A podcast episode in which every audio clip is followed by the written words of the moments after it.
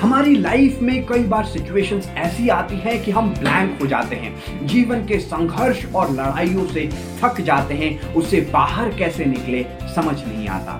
आज की कहानी आपको ऐसे सिचुएशन से बाहर निकलने की प्रेरणा देगी। नमस्ते, आप सुन रहे हैं शक्ति सावंत को। I am an entrepreneur and a teacher. एक बार एक लड़का जिन जिंदगी से थक कर परेशान होकर काफी दिनों तक घर में बैठा रहता है, उसके पापा भी परेशान हो जाते हैं। फिर एक दिन वो उससे बात करते हैं और काफी देर बात करने के बाद उन्हें सारी समस्या समझ आती है। फिर पापा उसे किचन में लेकर जाते हैं और 3 बर्तनों में पानी गर्म करने के लिए रखते हैं। थोड़े समय बाद वो एक बर्तन में आलू डालते हैं, दूसरे में अंडा और तीसरे में कॉफी डालते हैं। कुछ समय बीतने के बाद वो अपने बेटे से पूछते हैं, इन बर्तनों में क्या है?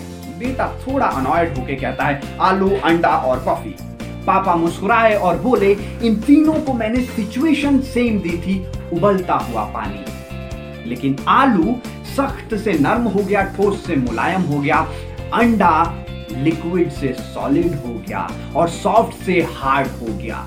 ठीक उसी समय कॉफी ने पानी के रंग, रूप, सुगंध को ही बदल दिया।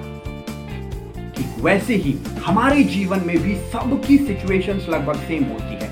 हमारा रिएक्शन कैसा होता है उस पर सारा खेल निर्भर होता है। इन तीनों रिएक्शन में से सही कौन सा है वो हम नहीं कह सकते, क्योंकि आलू बिना उबले और उबलने के बाद सब्जी बनाने के काम आ सकता है, बड़ी स्वादिष्ट सब्जी बनती है।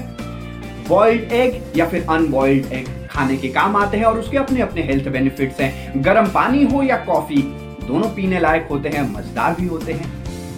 ठीक वैसे ही माय फ्रेंड्स, हमारे जीवन में भी आप रिएक्शन जो भी लेते हैं उसका महत्व जरूर होता है, कभी थोड़ा कम, कभी थोड़ा ज्यादा।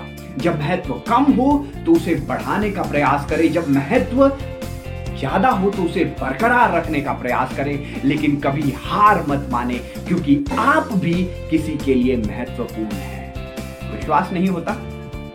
मिरर में जरूर देखिएगा या फिर अपने पेरेंट्स के आंखों में जरूर देखिएगा।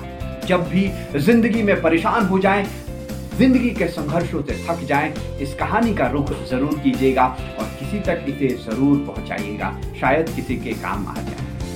नमस्ते, शबा खैर। आप सुन रहे हैं इंस्पायर्ड जीवन stories. We narrate to activate the power within you.